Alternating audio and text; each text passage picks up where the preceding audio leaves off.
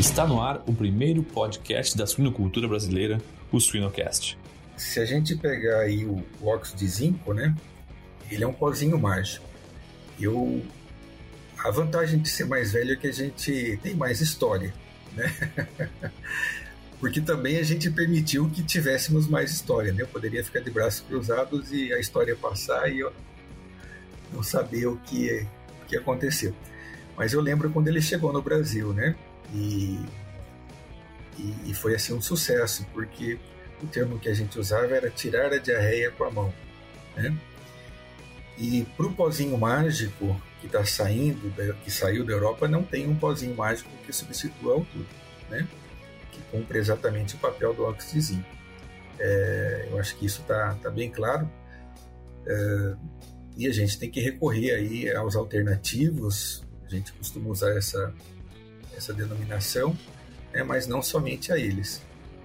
Siga-nos nas redes sociais, YouTube e Spotify para ter acesso a conteúdo técnico atual, de qualidade, irreverente e gratuito. O Suinocast só é possível através do apoio de empresas inovadoras e que apoiam a educação continuada na suinocultura brasileira. MS Shippers, paixão pelo agro. Giga, alta performance sem esforço. Biodevá, resiliência por natureza. IPRA, construindo imunidade para um mundo mais saudável. Seva, sempre com você, além da saúde animal. A DSM Nutrição e Saúde Animal está moldando o futuro dos cuidados com suínos. Olá, sejam todos muito bem-vindos a mais um episódio do SuinoCast. Uh, eu sou a Inês Andretta, é um prazer estar aqui de novo, conversar com vocês. E hoje a gente vai conversar com o professor Dr. Caio Abércio da Silva, que na verdade nem precisaria apresentar, mas por praxe aqui, né, vou fazer uma apresentação bem breve. O, professor Caio é médico veterinário de formação, é mestre, é doutor, é pós-doutor, é professor na Universidade Estadual de Londrina. É, sem dúvida, uma das maiores referências que a gente tem na, na suinocultura, nessa área de nutrição, que eu acho tão importante. E, professor Caio, me permita dizer, é uma referência para mim na minha carreira. É muito, muito bacana ter você como inspiração aqui dentro da, da carreira, muito breve ainda, que eu estou tentando criar também nessa área de nutrição de suínos. Caio, é uma honra enorme estar contigo hoje, conversar contigo, aprender contigo. Muito obrigada por ter aceito o nosso convite e por estar aqui conversando com a gente.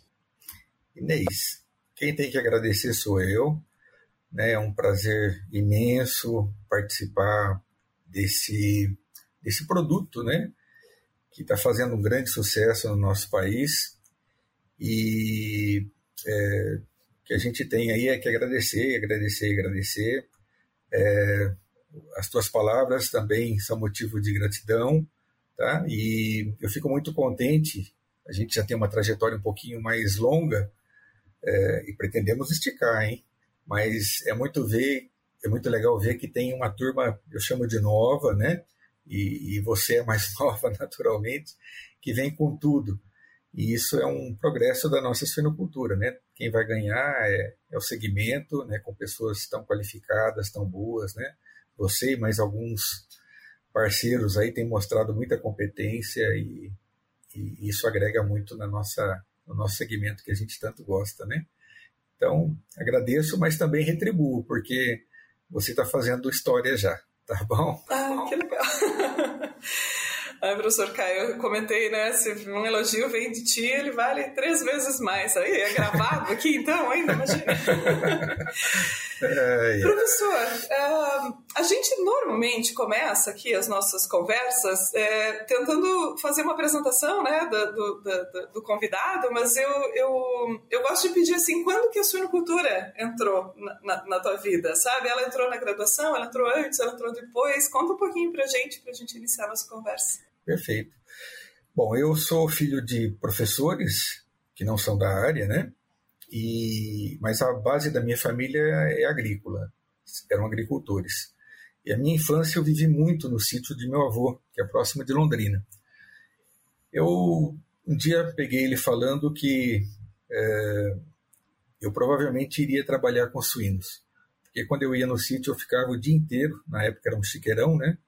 É, envolvido lá com os animais, acompanhando práticos que eventualmente faziam alguma atividade de parto, uh, alguma pequena cirurgia, né?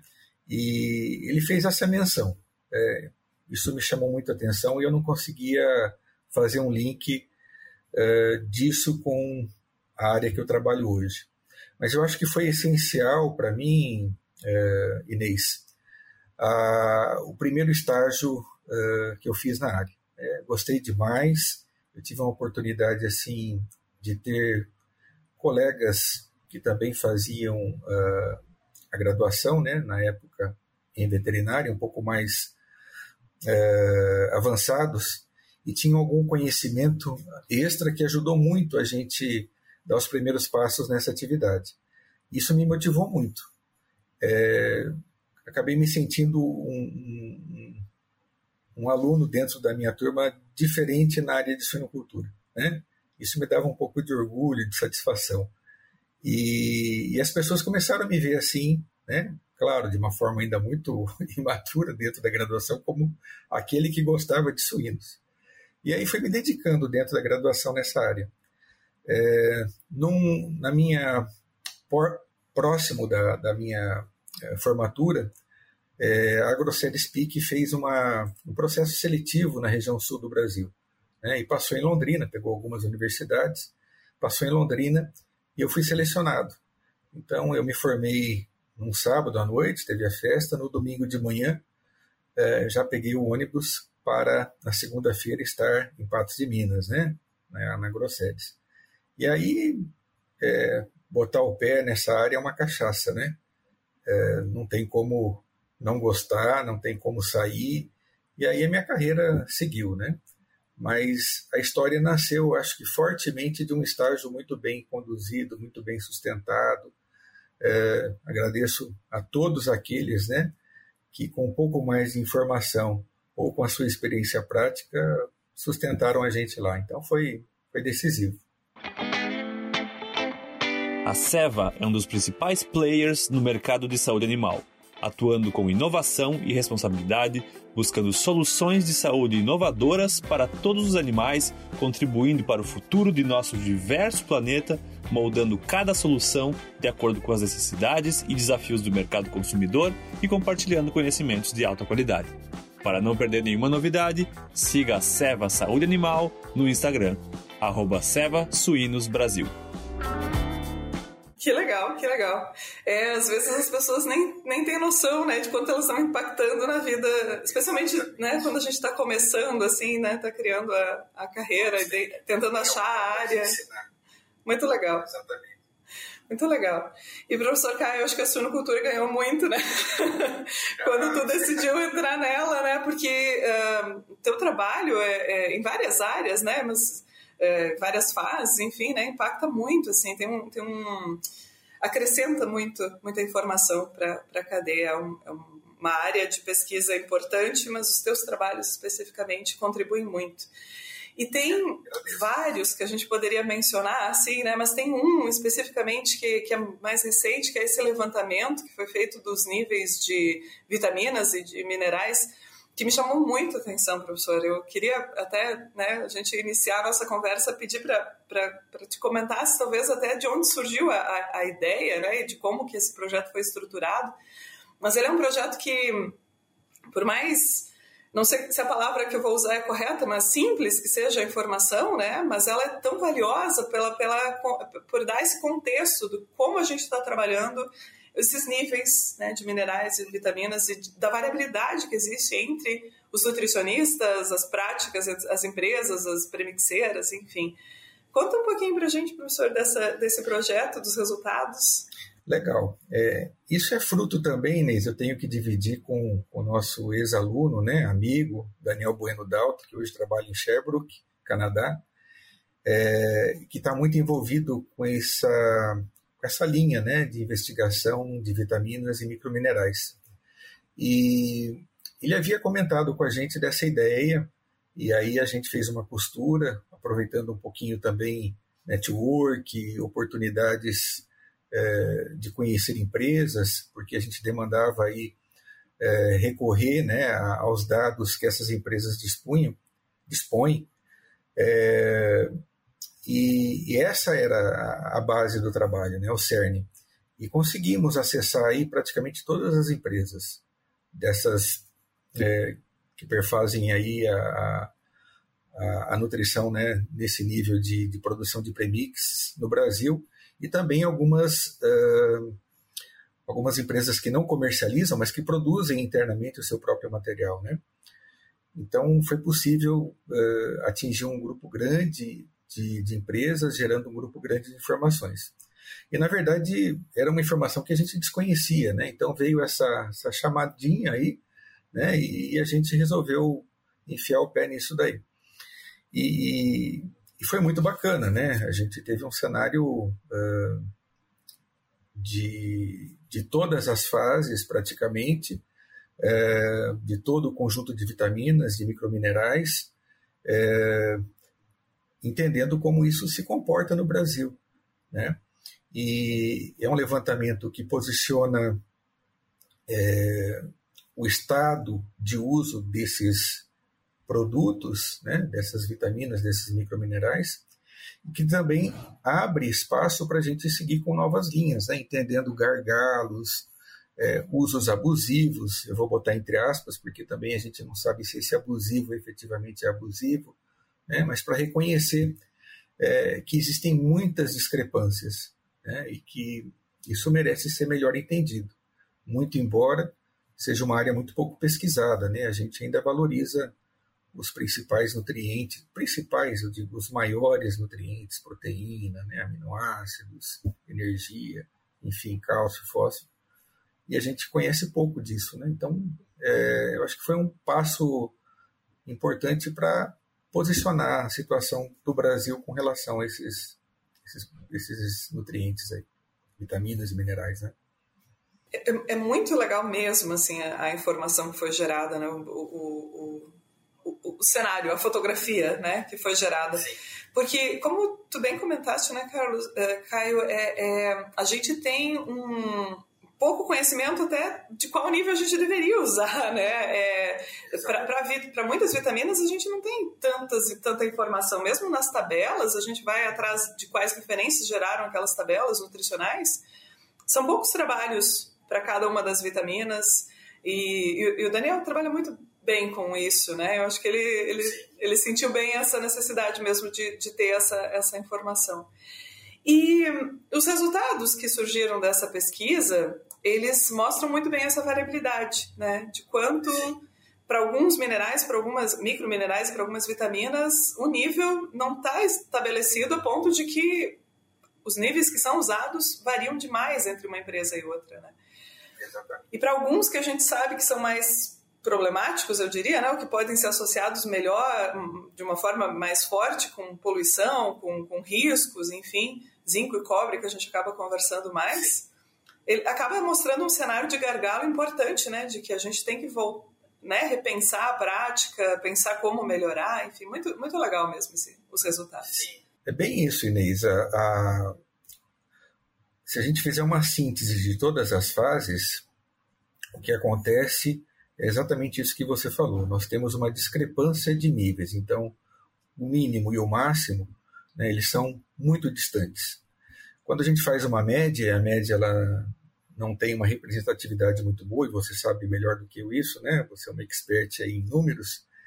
É, ela atende às prerrogativas das exigências nacionais, né? E em várias vezes mostra-se superior, né? Em alguns casos pouco acima, em alguns casos um nível intermediário, né? Quer dizer, uma vez e meia, uma vez ponto seis é, o que eu acho que não é muito grande, mas eu estou falando de média. Né? O que chama mais atenção é, é a discrepância mesmo, né? alguns aquém das recomendações nacionais ou até internacionais, porque a gente faz um comparativo com o NRC, né? É, e outras muito além. Então, é, nós temos um cenário preocupante, né? Há empresas que não atendem e há empresas que superam isso. Claro que a superação, do ponto de vista de, de cumprir o que é uma exigência, ela está cumprindo, né? Porém, é, é um um recurso que a gente não sabe, talvez esteja sendo jogado fora. Né? Não vejo um, um efeito negativo na maior parte dessas superdosagens. Né? Mas isso eu estou falando de todos os as vitaminas, né, de todos os microminerais de uma forma bem, bem ampliada. Relativo a esses dois que hoje chamam muito atenção, né, nesse contexto da nutrição pós-desmame, cai na mesma situação. Né? Nós temos empresas trabalhando com pouco, aquém das doses é, consideradas terapêuticas e algumas trabalhando, é, não digo com muito, mas dentro dos limites máximos, é, especialmente o, o, o, zinco, né? limite máximo. Do cobre, sim, a gente encontra alguma coisa acima do, do limite máximo regularmente recomendado, que é de 200 ppm. Né? Então, também para esses dois minerais, hoje é, bastante polêmicos aí, pela questão que você já levantou, né? É, proibidos, proibido na Europa, é, o zinco em especial, é, tem esse mesmo cenário de, de limites extremos né? e de um uso abusivo um pouquinho mais ligado ao cobre, né? pensando em leitões em fase de creche. É, e esse, esse é um assunto que, assim, é, um debate que começa num lugar, ele nos afeta de várias maneiras, né? em tempos diferentes, mas ele nos afeta. Nos afeta. É, esse debate e a proibição do uso né, em, doses muito altas na, na Europa, a, a, como você vê isso impactando aqui no Brasil? Assim, o que, que a gente deve saber sobre essa proibição? Que eu sei, a gente já debate ela há um certo tempo, né? mas um, que ela nos, nos afeta também, por mais que essa seja uma proibição da Europa, a gente não atende mercado europeu diretamente com, com exportação, mas ela nos afeta. Como a gente deve se preocupar com isso? Inês, eu acho assim, a Europa é, é sempre foi vanguardista na, nessas mudanças é, que tiram a gente de uma posição de conforto, né? E não vale só para para questões ligadas aí à nossa suinocultura. Né? Por vezes a gente já viu isso em outros segmentos fora da área de produção animal. Né? Eles são contestadores por essência. Né? É, mais criteriosos, é, mais chatos, entre aspas, né? mais exigentes, enfim. E isso aconteceu, né? É, eles vêm de uma discussão já de alguns anos, eu diria décadas, e, e chegaram agora em 2022 com a data limite de banimento né, do, do zinco nessa condição terapêutica. Então, há um limite também é, recomendado para uso como exigência, que tem que ser seguido, tá? mas eles foram fazendo o dever de casa, né? É, já com essa perspectiva real de banimento, as empresas né, foram se adiantando e fazendo os seus estudos. Né? Tem um fórum muito interessante que aconteceu por quatro vezes em Copenhague, não é exclusiva discussão limitada desse fórum, mas ele centrou todas as vezes, nas quatro edições, né, a discussão do banimento do zinco, né, e consequentemente as alternativas. Então, uh, a coisa foi bastante assim é, determinada, né? As pessoas falaram, não, nós temos que correr atrás disso. E, e as experiências, eu acho que elas estão consolidando um, uma transição pouco traumática. Né? Eu acho que eles conseguiram fazer isso. Claro que é uma, uma percepção baseada em contatos com colegas que trabalham lá, né? contatos às vezes pessoais, contatos pela leitura de algum material, né? a experiência de ter participado de um desses eventos. É, mas é, é, eu acho que é fruto desse trabalho. Né? Agora, é, até você participou de uma discussão nesse sentido, numa reunião que a gente teve conjuntamente, né? numa consultoria que, que, que participamos. É, será que o que acontece lá tem que ser efetivamente transferido para cá? Né? Essa polêmica vem dos antibióticos também, né? Mas eu acho que há uma pressão muito grande e que futuramente isso vai acabar acontecendo aqui, né? Nessa discussão eu lembro e, e, e eu concordo também que nós temos é, com esses minerais, claro, um, um, mineral pesado que é praticamente não absorvido, eliminado pelas fezes, né, contaminando aí o ambiente, uma situação que foi a, a mais é, crítica para essa decisão né, de banimento. Agora, se a gente pega um país como o nosso, né, com extensões agrícolas imensas, que faz uso dos dejetos de uma forma abundante, né, abundante e, e, e, assim racional, né, pela fertirrigação, é, enfim, usando esse material na terra mesmo, né, com as extensões que a gente tem, e reconhecendo que nós temos uma concentração de zinco e cobre limitada, principalmente às duas, às vezes três semanas pós-desmame, né, onde o consumo total de ração desse leitão nessas três semanas aí, muitas vezes não chega a 10 quilos. Isso eu falo de duas semanas, onde alguns usam só o óxido de zinco por esse período, isso não chega a 4 quilos de, de ração consumida, né? Então, é, a excreção desse material, considerando toda a cadeia, né, ela passa a ter uma representação muito pequena, tá? Mas isso na Europa pode ser muito crítico, né? E para nós não tanto. Né? Se eu pegar uma Holanda, ela está sobre a água, né? Se eu pegar uma Espanha, ela não tem água, né? Então tudo que a gente contamina, tudo que a gente é, é, compromete lá, eu acho que tem uma repercussão diferente, né? A densidade da Europa é duas vezes e meia a, a nossa, né? É, em suínos muito mais.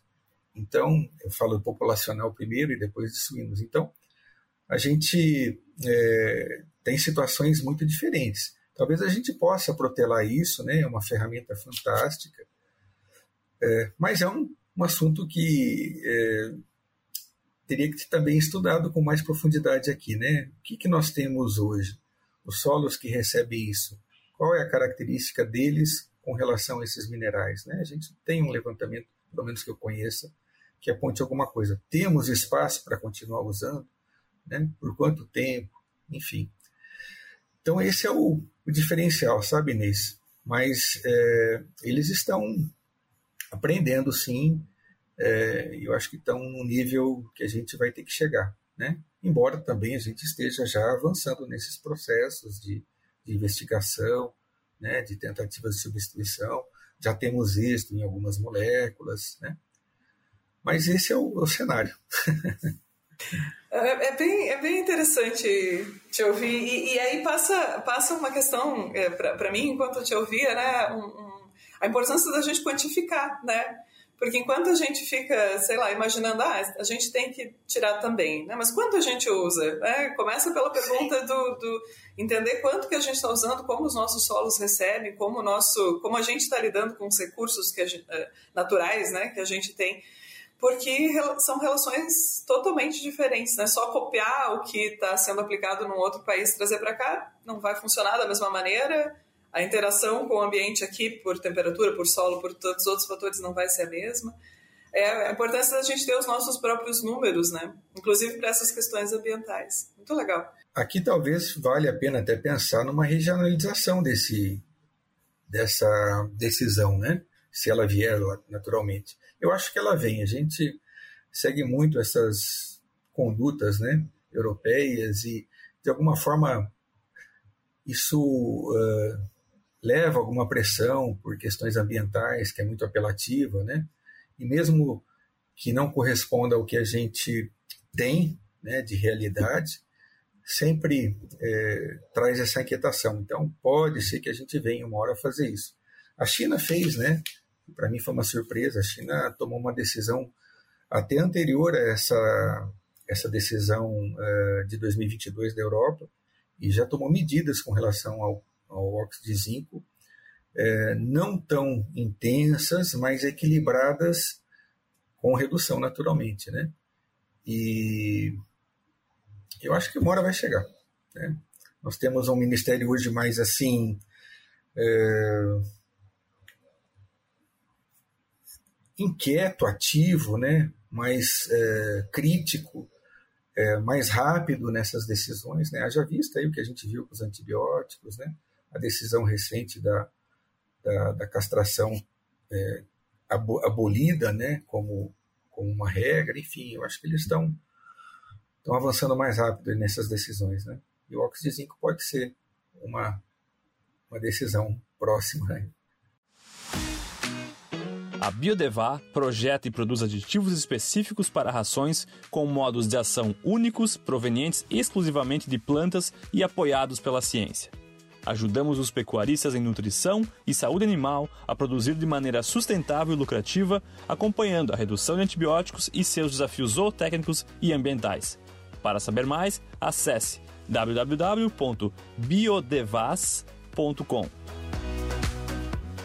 E a inquietação é importante, né? Que às vezes a gente entra num piloto automático e, e sei lá, repete as ações que a gente está acostumado ou que a gente aprendeu que deve fazer, mas inquietar no sentido de olhar e ver como que a gente pode fazer melhor, né? Como a gente pode é, por que, que a gente está fazendo aquela ação num primeiro momento, né? O que, que a gente pode fazer para fazer melhor, né? Acho que essa, essa inquietação ela é importantíssima de se manter. Sempre. É. Tem para tudo. é. é. é. bem colocado. E a questão dos antimicrobianos, que também tu, tu colocaste muito bem, é, é, é, importante, né? Porque há um paralelo entre as duas práticas, né? É, talvez um paralelo que a gente possa, inclusive, de pensar, repensar, assim, tantas outras práticas de manejo, de idade, de, de desmame, de, da prática mesmo, né? de como a gente tem aplicado o desmame, é, acaba tendo um impacto nas duas, né? no uso dos antimicrobianos e no uso dos, do óxido, do zinco, de, de ferramentas né? de antimicrobianas como esse. Então, a gente ter passado por esse processo, ou está passando um pouco antes né, por esse processo de redução do uso de, de antimicrobianos, nos ensina muito sobre como fazer melhor para também poder retirar o óxido. Claro.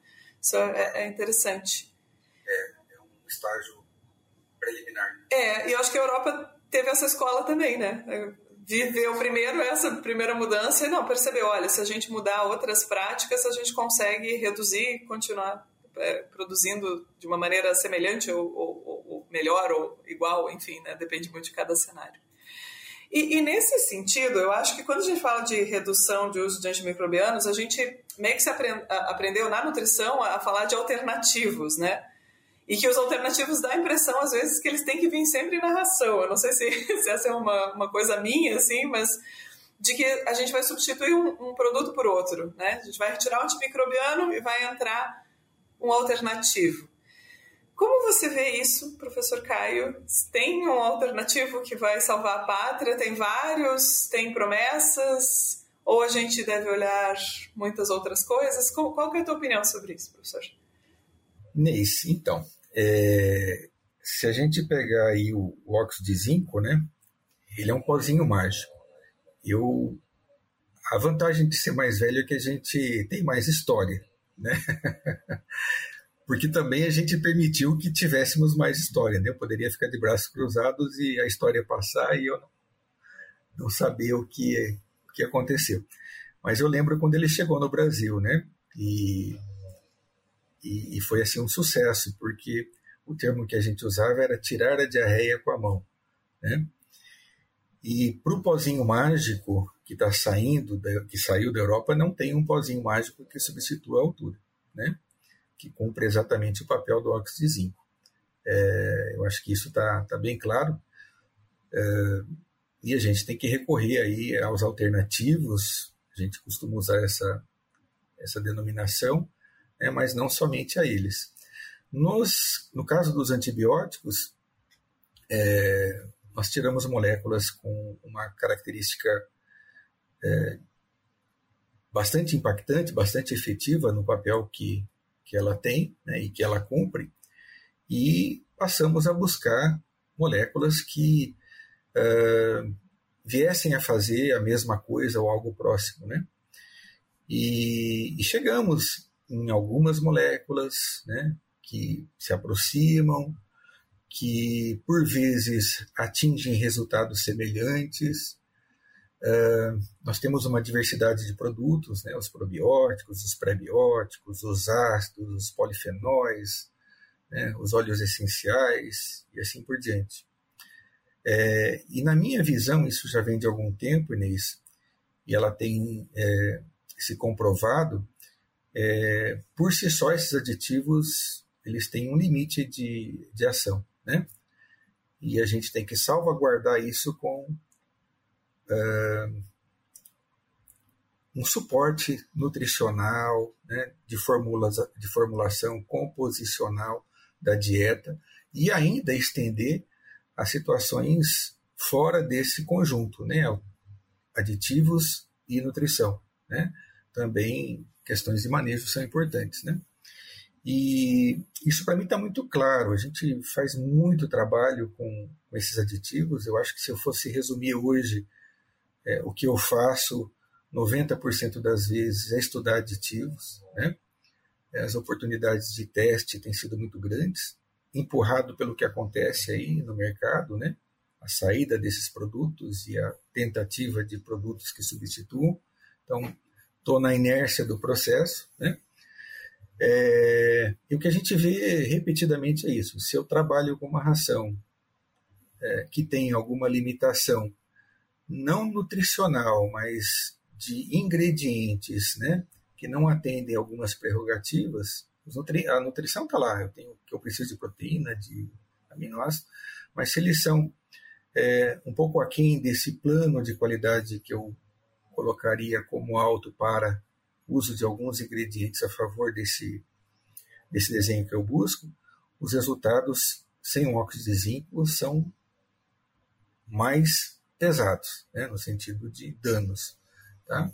E se eu tenho uma dieta é, usando esses recursos que muita gente utiliza, né, prescritos pela, pela pela comunidade europeia que trabalha com nutrição. Né? Esse é o checklist de, de, de, produtos, esses são os níveis desses ingredientes nas ações que a gente tem que minimamente atender quando eu não tenho óxido de zinco. Então, se eu faço isso, né, trabalho com uma dieta mais elaborada, mais complexa, os danos sem óxido de zinco são sensivelmente menores. Né? Então, isso para mim foi sendo consolidado. Consolidado não por ouvir, né? É, a gente tem conseguido é, observar isso repetidamente, né? com trabalhos que a gente desenvolve prestando serviço para empresas. Né? Então, isso para mim ficou uma marquinha importante. Né? Um outro ponto também, o óxido de zinco ele veio com tudo para tirar a diarreia da granja, né? tirar a diarreia do pós-exame. Esse é o papel dele. Mas ele tem aspectos negativos também, né? Só que o peso da retirada da diarreia é mais impactante do que os aspectos negativos que ele impõe. Tá? E aí, com essa é, melhor elaboração das ações que a gente foi ganhando com o tempo, né, pelas pesquisas, pelos produtos desenvolvidos pelas empresas, ah, o plasma, é, os nucleotídeos, né, o ácido glutâmico, a glutamina, tá, tá, tá, outros aminoácidos essenciais. A gente foi melhorando muito, né? Você acompanhou isso aí e, você sabe muito bem, né? A gente tem dietas melhores. Então, é, eu acho que hoje o risco dele, né, sair é menos grave do que antes. Isso, para mim, não tem menor dúvida. Né? E também eu tenho visto, e me chamou muito a atenção que eu vi isso de um de um grande pesquisador, que infelizmente eu não vou lembrar o nome, um, um europeu, é, que a gente tem que olhar com um pouco, um pouco mais de critério para as diarreias. Eu tenho visto assim que a gente encontra em alguns experimentos né, é, valores de diarreia para grupos sem óxido de zinco mais altos, em relação a grupos que têm óxido de zinco associado ao antibiótico, por exemplo, né, ou até sem essa associação com antibiótico promotor de crescimento mas elas não têm um impacto decisivo no ganho de peso, na conversão e no peso final de saída de creche, por exemplo. Isso tem acontecido muito, Inês. Então, é, claro, ninguém quer diarreia na, em nenhum momento, né? É, uma, é, uma, é um alvo, né? É não ter. Mas se a gente tem, temos que medicar. Se a gente tem um pouco mais, isso incomoda porque envolve mais medicação. Mas eu digo assim, é, num estágio intermediário, ainda quando a gente não equaciona né, com, com, com tudo que a gente é, objetiva, com a retirada de um promotor de crescimento antimicrobiano, sem óxido de zinco, né, com alternativa, uma ração melhor, ainda temos diarreia, boa parte das vezes os resultados não são ruins, né, zootécnicos, tá? embora ela esteja presente. Então, eu acho que tem um conjunto de coisas aí que também sustenta isso. Né? Ela é passageira, ela é pontual, ela não é tão intensa e a coisa caminha. Né? Acredito também no ganho compensatório se isso não for muito intenso, tá? e os leitões respondem. Né? Então, é, é mais ou menos isso. Acho que eu divaguei um pouquinho. Mas é, é, muito bom te ouvir devagando.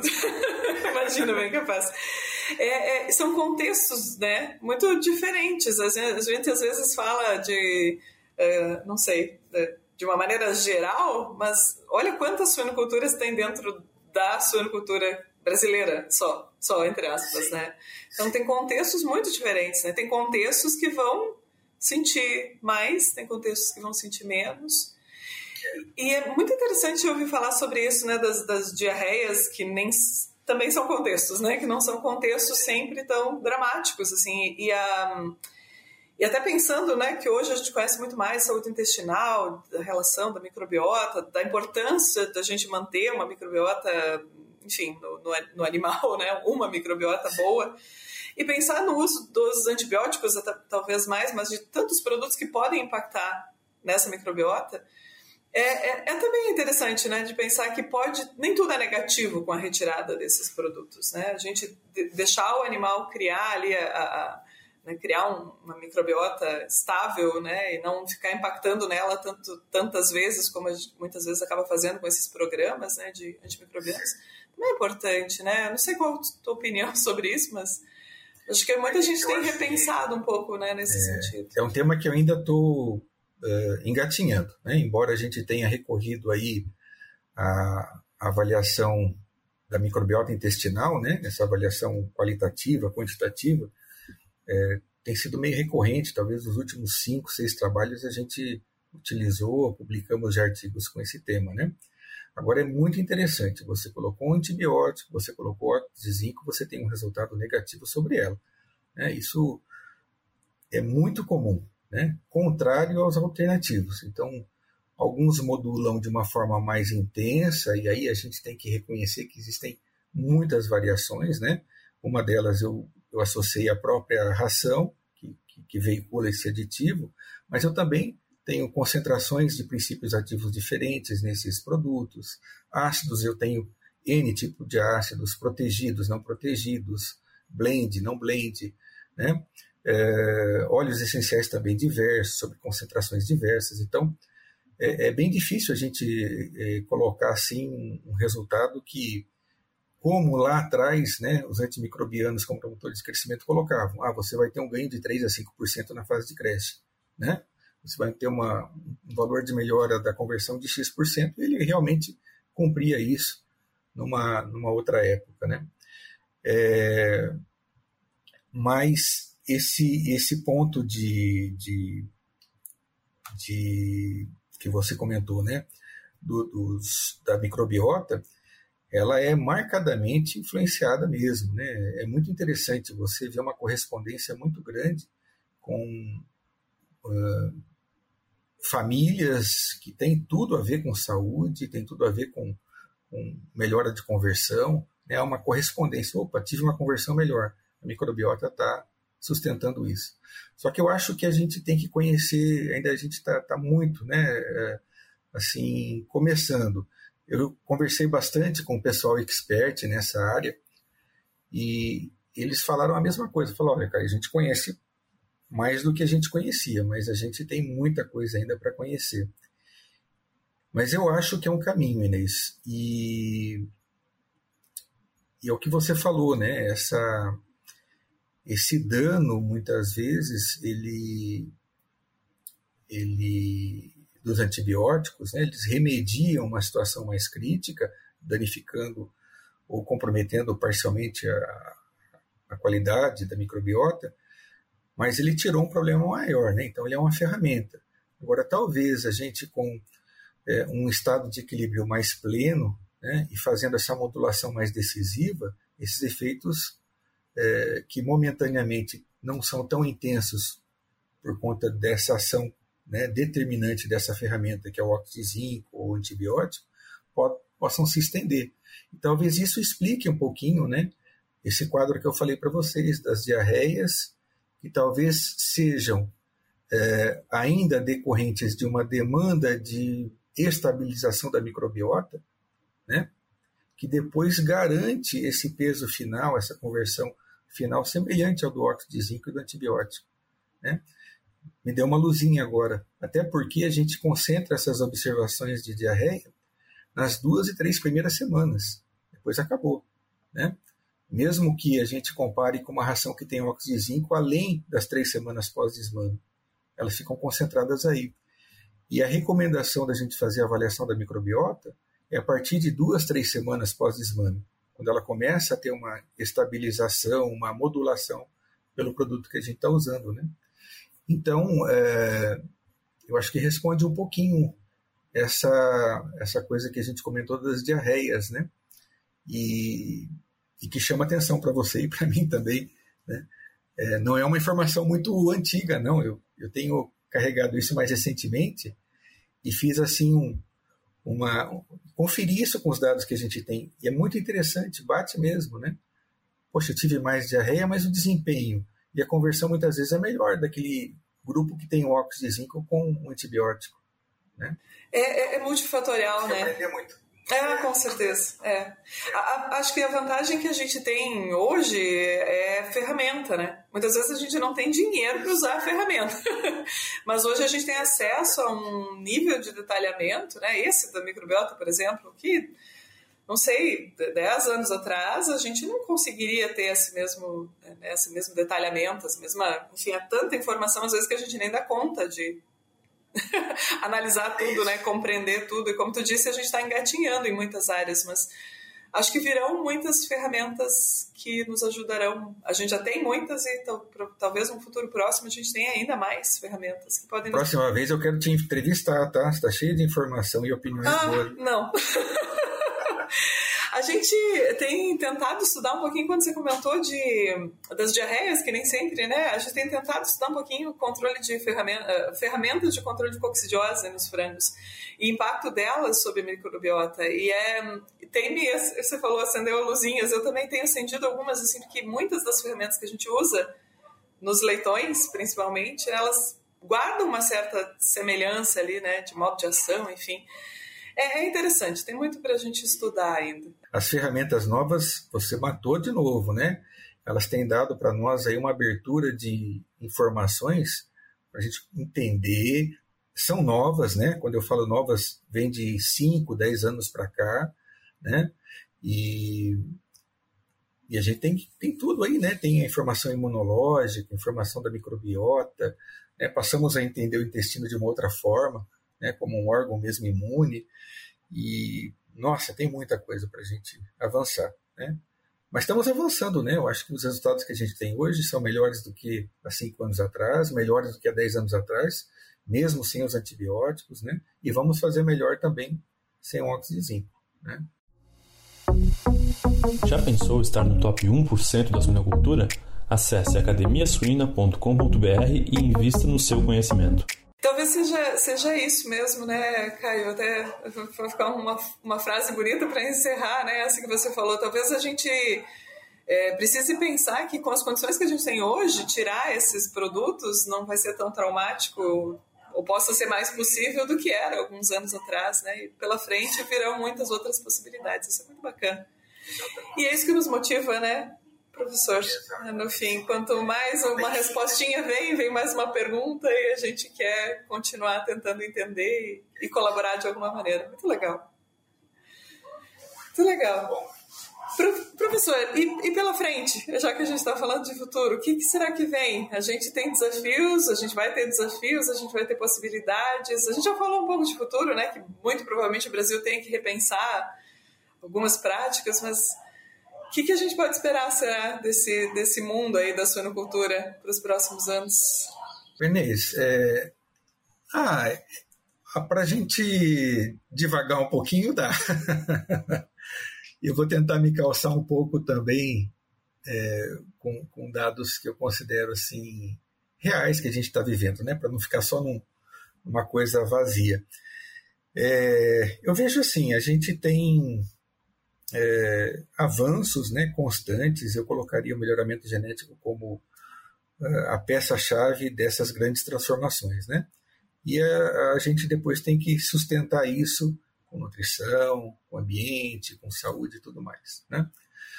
É, e para mim isso é uma, uma coisa assim de longa data. Né? O melhoramento entrega é, produtos melhores, mais eficientes, mas ele também tem um ônus, né?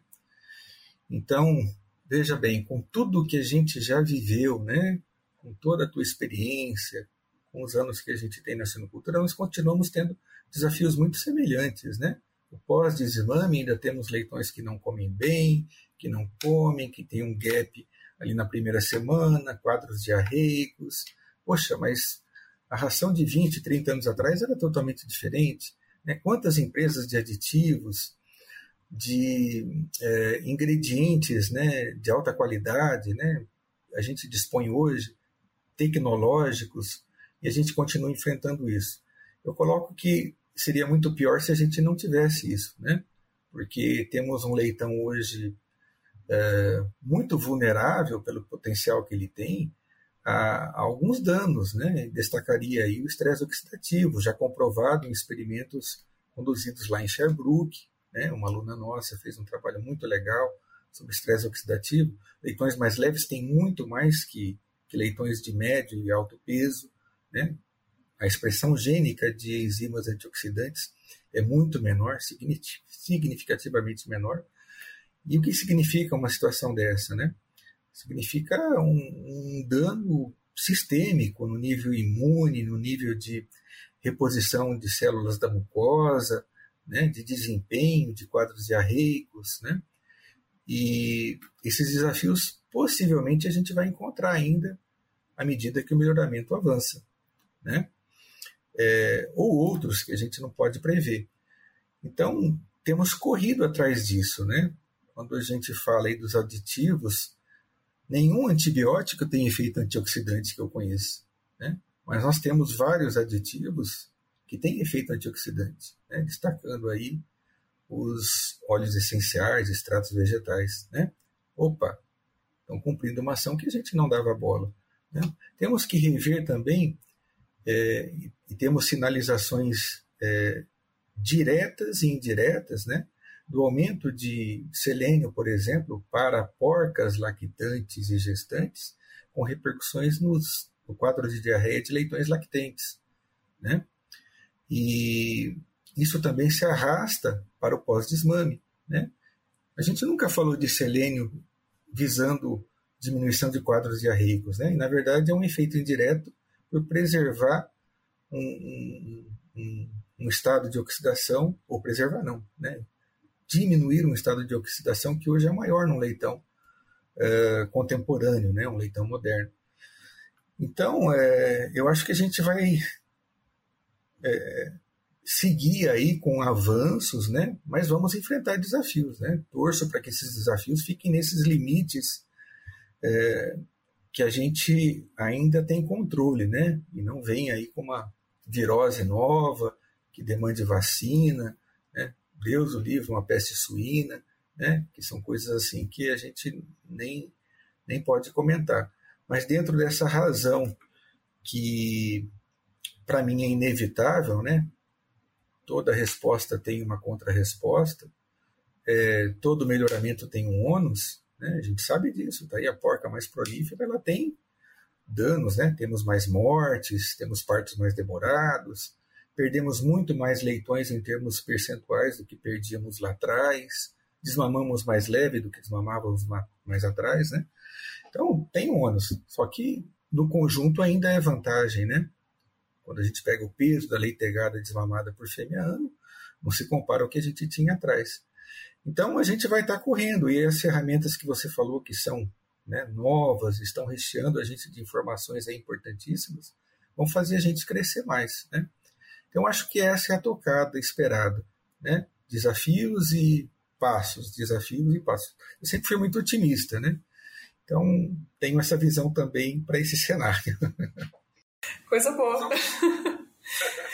Porque mesmo o desafio também, ele, ele te faz, né? Te faz trabalhar para mudar, te faz te questionar e faz enfim, desafio é uma oportunidade, né? Isso é Exatamente. é bacana. É isso aí. Dá mais trabalho? Mais trabalho. Mas é bom também que a gente vai ter bastante coisa para é... pesquisar para frente. Muito bom. Não para, Inês. Não, não dá, né? então, essa é a minha visão, sabe? Eu Coisa boa. Vamos ter aí desafios sim, mas estamos, estamos dando conta.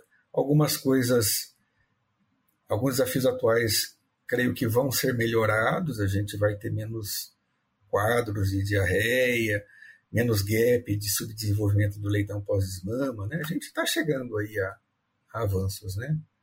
E a prova são os resultados, né?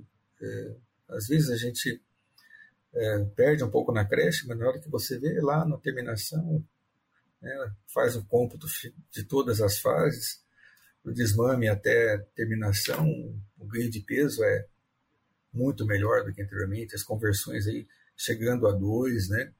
Então, tem que considerar o conjunto, né? Olhar para os dados bons também, né?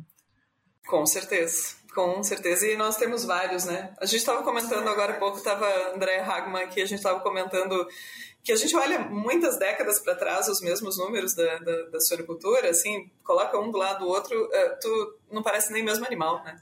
De tanto que, que mudou e de tanto que hoje tá uma máquina produzindo, né? E, enfim, é, a gente tem muita coisa para se orgulhar dentro da suinocultura. É, o óxido de zinco, por exemplo, né, que a gente estendia ele a, vou falar assim de uma forma ampliada, não que fosse uma regra, não que seja uma regra, né? durante toda a fase de creche, em muitas situações, né?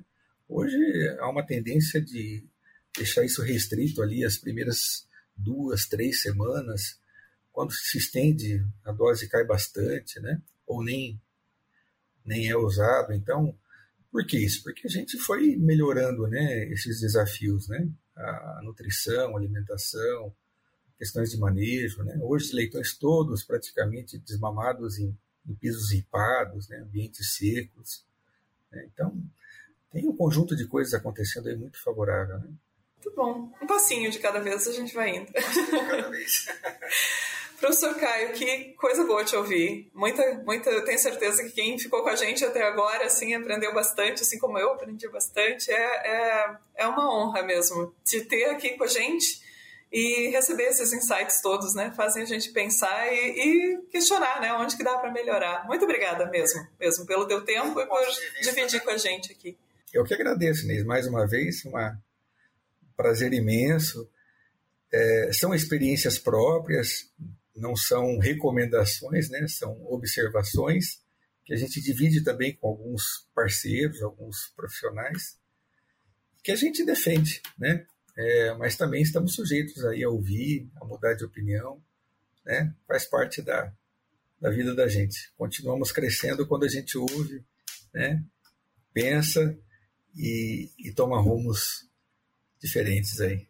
Com certeza, mas acho que a conversa de hoje deixou vários insights, assim, para muita gente pensar isso mesmo, né? É, pensar, ver se encaixa no contexto onde está trabalhando, tentar fazer melhor. É isso, é isso aí. Muito bom. Muito obrigada mesmo, mesmo por tudo que você deixou de conhecimento aqui com a gente hoje. Muito obrigada a todos que estiveram com a gente durante essa conversa.